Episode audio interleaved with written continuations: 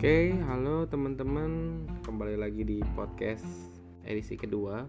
Setelah kemarin kita di sesi sebelumnya kita ngebahas soal pemasaran yang di dalamnya ternyata proses pemasaran itu berhubungan dengan proses dan intuisi. Kita jelasin juga udah kemarin di sesi pertama kenapa intuisi ini penting karena intuisi ini adalah sebenarnya pengalaman yang kalian bisa dapat kalau ngomongin soal pemasaran dan gimana kalian bisa menentukan harga, kualitas yang bagus, kemudian mengatur sumber daya manusia itu biasanya memang memerlukan pengalaman. Episode ini akan berhubungan dengan marketing. Kemudian sebelum saya ngasih materi untuk pembelajaran, tadi saya juga berkali-kali dengar dari podcast sebelumnya biasanya ada komunikasi dua arah yang bisa kita sampaikan kemudian uh, ada tanya jawab dan sebagainya dan dan uh, ada proses komunikasi yang uh, terjalin lah. Tapi kalau podcast ini kan satu arah jadi uh, benar-benar saya sendiri atau mungkin kalian nanti suatu saat jadi content writer yang menentukan podcast ngatur sendiri gaya bicara komunikasi public speaking dan lain-lain. Oke tanpa berpanjang lebar kita ngomongin soal marketing strategi. Nah ini menarik banget ya kalau misalnya kita udah ngomongin soal marketing strategi itu bukan ngomongin produk lagi tapi kita akan fokus atau kita akan lebih banyak ngomongin soal audiens yang menjadi target dari produk atau jasa yang kalian buat nah untuk ngomongin strategi pemasaran ada istilah yang biasa dipakai banyak orang untuk melakukan pitching. Nah, pitching ini biasanya kalau misalnya kalian bikin brand atau kalian bikin develop suatu produk atau jasa, nah pasti yang akan menjadi pertimbangan dari bisnis plan kalian itu adalah segmentasi. Ada proses segmentasinya di sana, ada targeting atau positioning. Disingkat jadi STP, segmentasi, targeting dan positioning. Nah, mungkin saya jelaskan dulu ya perbedaan dari ketiga bab itu. Yang pertama segmentasi itu ngomongin soal strategi pemetaan market-market kalian menjadi kelompok-kelompok yang berdasarkan karakteristik tertentu. Nah, kemudian kalau ngomongin soal targeting nanti di dalamnya lebih banyak ngomongin soal mencocokkan atau kira-kira yang mana yang akan kita layanin, yang mana yang kita pakai dan yang mana yang tidak relevan bagi produk kalian. Yang terakhir adalah positioning. Nah, kalau positioning ini yang paling saya suka sebenarnya karena positioning di sini adalah kalau udah segmennya terbentuk dan kemudian targetnya udah ada, positioning ini akan ngomongin soal produk kita sehingga market kita paham banget apa yang kita buat. Sini tadi udah dibilang uh, siapa sih audiens kita. Nah, kalau ngomongin audiens ini biasanya hmm, ngomongin soal dia atau produk kamu itu untuk usia berapa, jenis kelaminnya apa, status keluarganya apa, pengeluarannya berapa, dan pekerjaannya berapa. Sebagai contoh, katakanlah misalnya kalian punya brand minyak wangi atau parfum mau dijual untuk anak-anak, kemudian jenis kelaminnya perempuan, kemudian status keluarganya ya jelas belum menikah, kemudian pengeluarannya belum ada pengeluaran karena dia masih anak-anak kemudian pekerjaannya adalah pelajar nah dari sini kan kita bisa lihat kalau udah tahu segmentasi seperti ini kita bisa bikin atau kita bisa mengcreate produk yang rasanya seperti apa kemudian desainnya packagingnya jadi relevannya seperti apa. Sedangkan kalau misalnya kita mau coba untuk fashion ke orang tua dewasa jenis kelamin laki-laki status keluarganya adalah menikah ya pasti atau bapak-bapak inilah bapak-bapak ini pengen produk fashion yang sebenarnya nggak usah neko-neko. Karena uh, kita tahu bahwa di, kalau udah berkeluarga biasanya pengeluaran itu akan difokusin buat keluarganya sendiri mungkin anak dan istrinya. Jadi dari sini tuh kita bisa bikin produk yang bisa disesuaikan dengan kebutuhan si customer. Nah kemudian kalau misalnya ngomongin segmentasi dan yang sering dibahas itu adalah kita ngejual ini buat customer. Sedangkan kalau misalnya kita ngomongin segmentasi ini buat B2B atau jualan ke perusahaan yang menjadi pertimbangannya adalah pertama ukuran bisnis dia UMKM, mikro atau besar. Kemudian sebagai pertimbangan ada jumlah pegawai juga. Nih perusahaannya uh, pegawainya ada berapa? Ada 10 sampai 20 kemudian 30 sampai 50 ada 100 ataupun mungkin bisa lebih dari 1000 orang misalnya. Terus industrinya di mana? Fokusnya keuangan otomotif infrastruktur atau yang lainnya terus kepemilikan ini punya lokal punya asing atau mungkin ini BUMN dan yang jadi pertimbangan selanjutnya adalah usia berdiri di bawah lima tahun, 10 tahun atau sudah 20 tahun. Nah, ini penting banget kita ngebahas soal segmentasi ini nah, sehingga nanti produk yang kita buat bisa uh, segmented lah atau bisa sesuai dengan yang dibutuhkan dari segmentasi tersebut. Nah, terus kemudian kedua, kalau ngomongin segmentasi, ada juga yang namanya psikografis. Nah, kalau ngomong psikografis ini lebih ke arah karakter dari si customer yang akan kalian tuju. Yang pertama, biasanya ini dia punya karakter orientasinya apa nih? Ada tiga, ngomonginnya soal kualitasnya atau dari nilainya atau value apa berdasarkan harga ini psikografis nih jadi uh, karakter si orang itu seperti apa? Apa sih lifestyle dia? Apakah dia adalah orang yang eksperimental survival atau mungkin kayak semacam yang orangnya biasa-biasa aja hidup nyaman dan sebagainya? Kemudian kepribadian nah kepribadian ini ada dua. Dia adalah orang yang independen ataukah memang dia adalah orang yang senang ikut-ikutan atau dependent? Kemudian motivasi dia apa apakah dia orang yang memang ingin mencari manfaat sosial atau ingin mencari manfaat fungsional ataukah memang ingin mencari manfaat emosional. Nah, di sini motivasi uh, pelanggan kalian itu seperti apa? Kemudian gaya komunikasi, gaya komunikasi yang biasa dia pakai, apakah memang direktif atau langsung pada pokok permasalahan? Kemudian emotif atau yang ketika berbicara ini punya karakter emosional yang menggebu-gebu kemudian suportif atau reflektif. Nah, reflektif ini sebenarnya adalah orang-orang yang ketika memang dia disinggung masalah internal atau masalah kepribadiannya dia akan cenderung untuk ada pembelaan. Kemudian dari sini psikografis ada orientasi pelang orientasinya apa, gaya hidupnya seperti apa, kepribadian, motivasi dan gaya komunikasi. Sebagai contoh adalah ketika memang kalian punya brand fashion lah ya, baju gitu Nah terus kemudian kita lihat nih si orientasi pelanggan ini dia apa nih? Oke ternyata dia ketika membeli sesuatu untuk pakaian Dia pengen lihat dari kualitasnya. Kemudian gaya hidupnya adalah orang-orang yang sebenarnya dia sangat eksperimental Artinya suka dengan hal-hal baru. Kemudian dari segi kepribadian adalah orang yang independen. Kemudian dari motivasi adalah orang yang mencari manfaat sosial dan gaya komunikasinya dia adalah anggap aja suportif lah gitu. Jadi jadi intelektualnya ini udah kelihatan ini adalah high class sebenarnya. Terus kemudian dari sini kita bisa lihat ternyata dia adalah orang yang minimalis gitu. Dia orang yang minimalis dia ada orang tertata dia adalah orang yang sense banget. Nah orang yang sense ini adalah orang yang ketika membeli sesuatu biasanya perlu melihat perlu meraba perlu merasakan lah kira-kira ini seperti apa gitu. Kalau dilihat dari brand sih sebenarnya ini udah mendekati dengan marketnya Uniqlo seperti itu Nah, kemudian kita lihat dari perilaku. Nah, perilaku ini dia seperti apa nih? Nah, perilaku ini yang menentukan ketika dia ini berbeda dengan apa ya? Dia berbeda dengan proses psikografis. Kalau perilaku ini hubungan antara si individu dengan individu lainnya. Ketika ngomongin soal perilaku, biasanya ini berhubungan dengan pola konsumsi dia. Kalau beli baju ini mau dipakainya kapan nih? Harian mingguan apa kalau ada acara-acara tertentu aja atau memang buat kayak ibaratnya tiga hari tiga bulan sekali atau ya seminggu dua kali misalnya. Kita lihat bisa lihat perilaku kalau membeli barang. Atau enggak kalau misalnya kopi contohnya orang-orang yang beli kopi di Starbucks itu marketnya adalah orang yang beli kopi ini setiap seminggu sekali sebulan sekali atau setiap hari. Nah ini beda tentunya. Terus kemudian uh, dari perilaku sendiri ada juga yang status pelanggan. Apakah dia orang yang suka produk kita atau user end user biasanya. Terus kemudian adalah orang yang bukan non user atau dia beli sebenarnya buat produk buat buat orang lain. Kemudian apakah ini dia orang yang senang meriset suatu produk?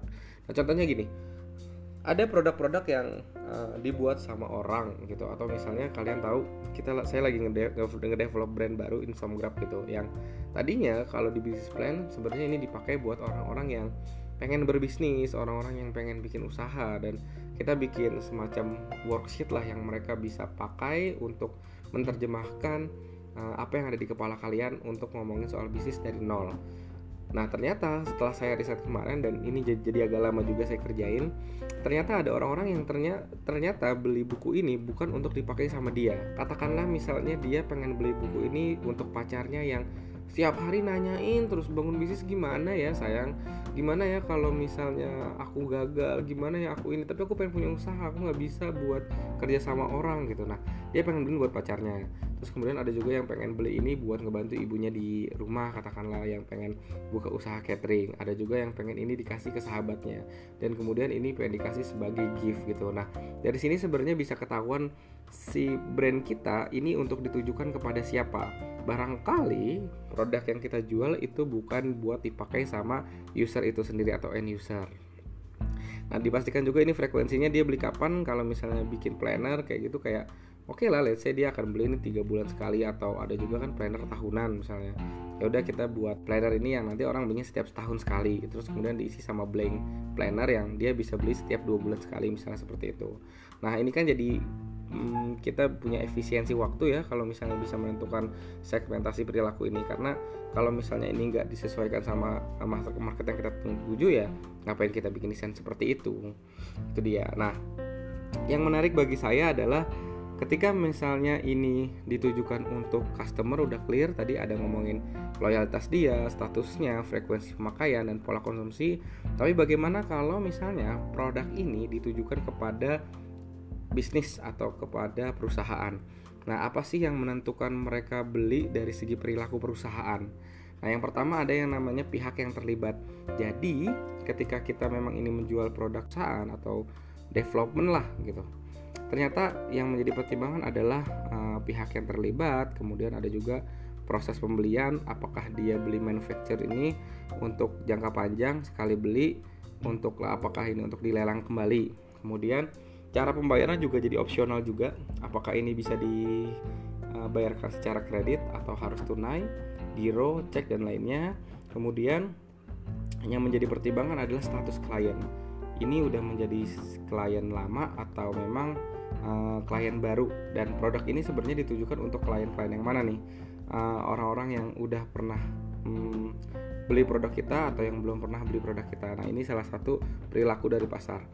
Contohnya adalah gini, kenapa ini saya bahas karena gini, ada beberapa perusahaan yang memang itu membuka vendor misalnya untuk hmm, pengadaan lah ya, untuk pengadaan yang dia selalu mencari vendor-vendor baru yang belum pernah kerjasama gitu. Kenapa? Karena mungkin saja dia emang nyari kayak gitu karena untuk semacam kalau di di di BUMN itu kayak biar nggak biar nggak ke satu orang terus gitu atau enggak atau enggak ke satu perusahaan terus. Atau ketika memang udah tiga kali kerja sama nggak boleh kerja sama lagi. Mungkin dengan situ orang kan biasanya senang buat bekerja sama di pertemuan pertama gitu. Jadi dia bisa dapat special price. Dan kalau misalnya dia pakai produk yang eh, orang-orang yang lama kan pasti harganya makin tinggi. Contohnya ketika misalnya saya ngajuin uh, bikin brand nih untuk Bank Mandiri. Di tahun pertama saya jual harganya misalnya 100 juta deh all package mbak gitu. Terus kemudian tahun 2 karena kita dipercaya pasti harganya kita naikin. Entah kita ngomong soal inflasi entah ngomongin soal tambahan servis ya pasti mungkin tahun kedua akan jadi 110 misalnya atau tahun ketiga akan jadi 130 sedangkan ada kompetitor yang dari analisa itu kan nggak nggak gampang ya apalagi kayak ada habit dia.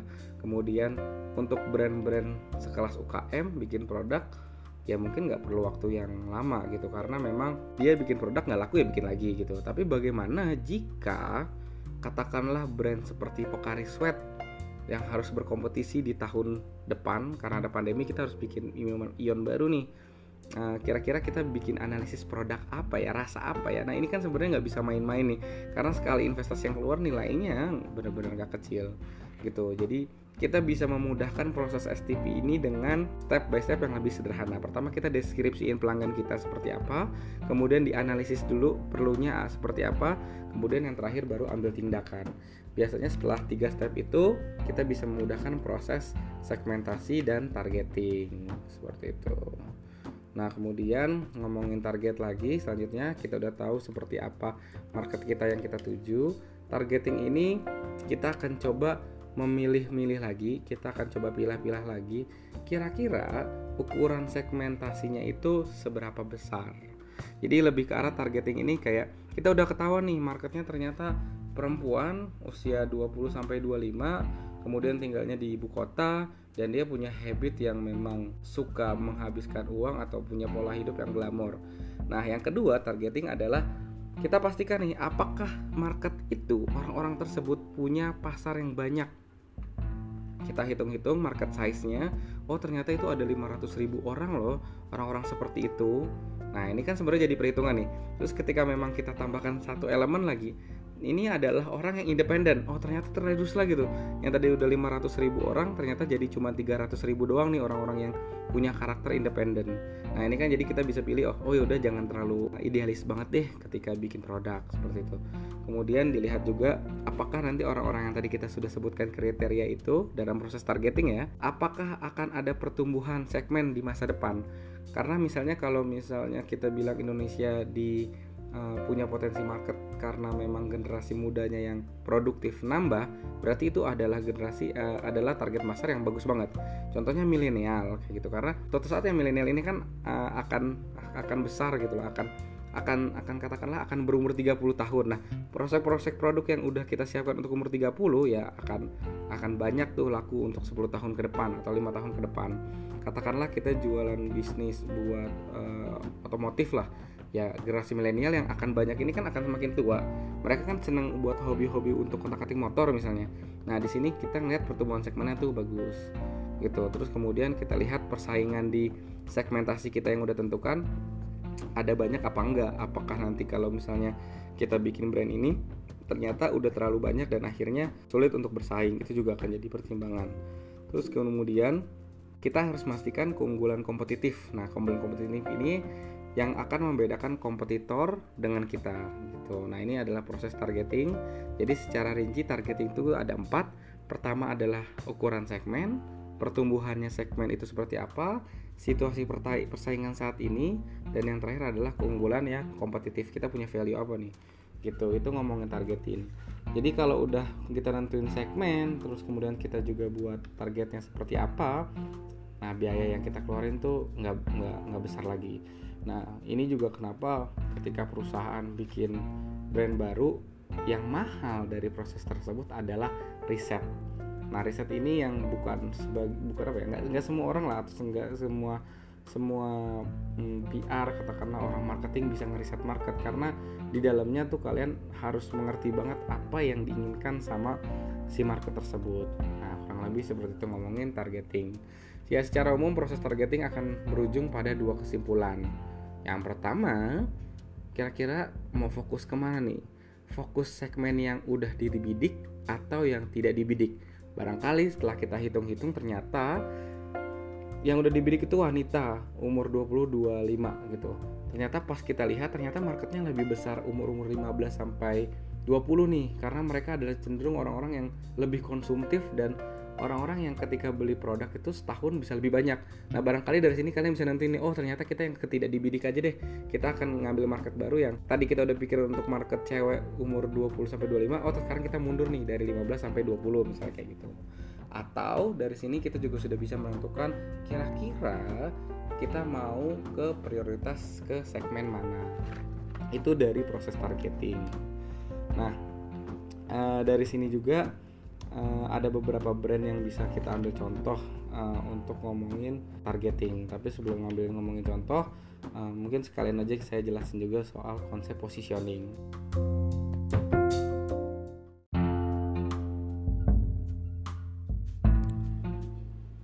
Yang pertama kalian udah tahu market ini buat siapa, kemudian pengelompokannya sudah ditentukan juga secara perilaku. Nah, yang terakhir adalah ngomongin strategi pemasaran, eh strategi marketing, kita perlu banget membentuk persepsi dari uh, target market yang udah kita susun. Tentunya persepsi yang kita akan buat ini akan condong untuk membentuk brand dari, dari brand dari produk yang kalian sudah buat, produk atau jasa, sehingga nanti bisa dilihat apakah ini bisa bekerja untuk market yang sudah disusun sama kalian sendiri. Tentunya kalau ngomongin positioning ini nantinya punya kegunaan yang penting. Yang pertama, kalau ini di, di dihubungkan untuk ke market, ini akan jadi persepsi yang unik dan kuat uh, apa sih yang bisa melekat di benak pelanggan. Kemudian ini juga jadi ekspektasi kira-kira dari market kita yang udah kita susun kira-kira ekspektasinya apa ya? Uh, dari segi mungkin penawaran yang nanti akan dibuat kemudian uh, komunikasi yang akan kita sampaikan. Nah ini ngomong soal dari positioning ke keluar atau ke audience Nah, kemudian kalau untuk internal sendiri, uh, positioning ini berguna untuk bisa jadi teknik taktik taktik yang akan kita gunakan untuk melawan kompetitor. Kemudian hmm, bisa buat juga visi yang kita udah nentuin nih, uh, ini buat wanita umur sekian sampai sekian, terus kemudian perilakunya seperti apa, psikologinya seperti apa. Visinya bisa dibuat dari sini. Jadi katakanlah kalau ngomong visi oh berarti visi kita karena untuk targetnya wanita umur 20 sampai 25 kita pengen jadi brand fashion nomor satu anak remaja gitu. Terus kemudian uh, misinya adalah uh, trendsetter dalam uh, dunia um, fashion misalnya seperti itu. Jadi kalau udah nentuin uh, target market segmentasi kita bisa nentuin visi dan misi. Beda halnya kalau misalnya ada orang-orang juga yang kita udah bikin visi misinya dulu nih punya visi misinya dulu kemudian kita bikin produk terus um, baru kita tentuin segmennya. Nah ini suatu yang salah menurut kita karena ini salah menurut saya karena seharusnya kita tahu dulu nih marketnya apa produknya kayak gimana dites dulu di, FGD forum group discussion discussion sampai akhirnya visi misi baru bisa dibentuk. Nah kayak gitu. Terus kemudian uh, positioning di sini kalau misalnya dari uh, iPhone ya jelas iPhone pengen jadi terdepan dalam teknologi. Marketnya juga udah tahu generasi-generasi yang mana orang-orang yang seperti apa orang-orang yang ambisius orang-orang yang memang punya style di dalamnya. Terus kemudian beda halnya dengan Xiaomi yang pengen cari uh, kualitas yang lebih murah dan uh, punya fitur yang lebih variasi. Biasanya Xiaomi marketnya seperti itu. Nah kemudian ada juga Samsung yang lebih ke arah produktivitas uh, positioningnya Nah dari sini kan kalian udah bisa ngeliat nih kira-kira iklannya yang tepat seperti apa dan kalau misalnya kalian lihat ya ini udah relevan banget sih kayak Samsung tuh gayanya seperti apa, Xiaomi seperti apa, Apple seperti apa. Contohnya lagi kayak misalnya dulu pernah diajarin juga sama dosen saya di kampus kalau kita bisa ngelihat kalau ada brand mobil katakanlah Toyota. Kenapa sih Toyota kalau misalnya iklan di TV selalu menempatkan ada keluarga kecil yang baru beli rumah baru beli mobil. Terus kemudian kalau misalnya yang agak stylish untuk anak muda uh, gaya-gaya komunikasinya itu yang suka jalan-jalan suka hangout. Nah ya inilah Toyota inilah uh, mobil-mobil SUV yang dia jual. Karena memang Toyota itu kayak buat uh, family buat orang-orang yang memang uh, targetnya adalah keluarga dan orang-orang yang punya apa ya orang-orang pengen punya mobil yang uh, nanti awet dijualnya bisa lebih tinggi gitu. Sedangkan kalau BMW uh, kalian bisa lihat kalau uh, iklan-iklan BMW sendiri kan positioningnya itu orang-orang yang lebih kayak entrepreneur. Kemudian eh, BMW itu biasanya beda BMW sama Mercedes Benz kan beda ya. Walaupun segmennya sama-sama kelas A gitu tapi BMW itu adalah mobil yang enak dibawa sendiri sebenarnya gitu. Dan ini jadi kayak kepuasan bagi orang-orang yang pakai BMW sedangkan kalau Mercedes Benz misalnya adalah orang yang sebenarnya orang-orang yang busy people, orang-orang yang sibuk, sedangkan biasanya disupirin. Nah, ini kan gaya komunikasinya beda. Ini semua yang dinamakan dengan formula positioning. Nah, kalau ngomong formula positioning ada lima yang bisa kalian bentuk untuk ngomongin positioning. Yang pertama, kita bisa lihat segmen yang dibidik, dibidik. Penjelasan tentang segmen yang dibidik oleh perusahaan seperti apa. Terus kemudian formula yang kedua adalah nama merek. Kita bisa nentuin udah mulai nentuin nama merek yang kita mau gunain apa nih terus kemudian kita juga bisa bikin kerangka acuan yang nanti kalau misalnya kita mau jual produk jasa kayak misalnya uh, smartphone kita uh, akan seperti apa produk pengembangannya. Kemudian ini juga jadi uh, faktor pembeda. Yang nomor 4 yang terakhir adalah bisa menjadikan bukti yang meyakinkan. Oh iyalah Apple. Apple itu adalah orang-orang yang make uh, orang-orang yang benar-benar ngerti teknologi beda idealis gitu. Sampai akhirnya uh, formula positionnya dibikin uh, seperti yang kita lihat ads adsnya ya. Oh iya ternyata bener ya Apple itu adalah orang-orang yang uh, punya independensi sendiri ketika berkarya gitu. Terus kemudian positioning itu tidak lupa uh, akan masuk ke uh, tagline udah masuk ke tagline kemudian ada nah, ngomongin soal nama mereknya kemudian uh, diferensiasinya seperti apa nah kalau ngomongin soal tagline tagline ini uh, salah satu positioning juga karena tagline kalau menurut saya sih sebenarnya intisari dari suatu brand ya di tagline sebenarnya. Kenapa? Karena ya bikin tagline itu biasanya kan kalau branding itu kayak dikemas dengan menarik mudah diingat. Dan kalimat positioning ini yang lebih panjang dan lebih detail itu ya biasanya ditujukan untuk kebutuhan internal. Sebagai panduan untuk seluruh tim pemasaran saat menyusun taktik pemasaran. Jadi kalimat positioning itu biasanya digunakan untuk tim internal. Gitu. Contohnya misalnya uh, Astra bikin positioning internal dengan bilang kalau kita adalah brand yang kita adalah produk untuk memajukan anak bangsa dan menjadikan anak bangsa ini bangga terhadap produk dalam negeri misalnya seperti itu sedangkan tagline itu uh, lebih simple uh, karya anak bangsa misalnya gitu itu ya bisa digunakan lebih simpel. Tapi kalau ngomongin positioning ke internal ya uh, pasti akan bentuknya lebih panjang. Sedangkan tagline itu biasanya untuk ke eksternal. Jadi positioning tag sama tagline hampir sama. Tapi kalau misalnya jadi secara rinci positioning itu untuk tim internal sedangkan tagline itu uh, untuk dari kita keluar gitu. Nah kemudian di era digital ini ya uh, banyak ya positioning yang bisa kita pakai lagi. Karena Eh, nggak uh, cuma tagline doang tapi gaya komunikasi seperti visual udah mulai dipakai.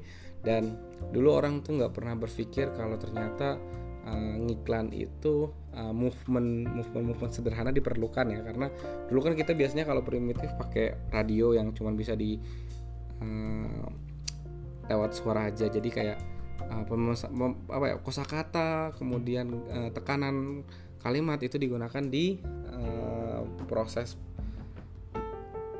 audio aja terus kemudian ada TV audio visual ada poster. Nah sekarang visualisasi gambar tuh udah banyak nah, apalagi sekarang digital udah ada website dan sebagainya.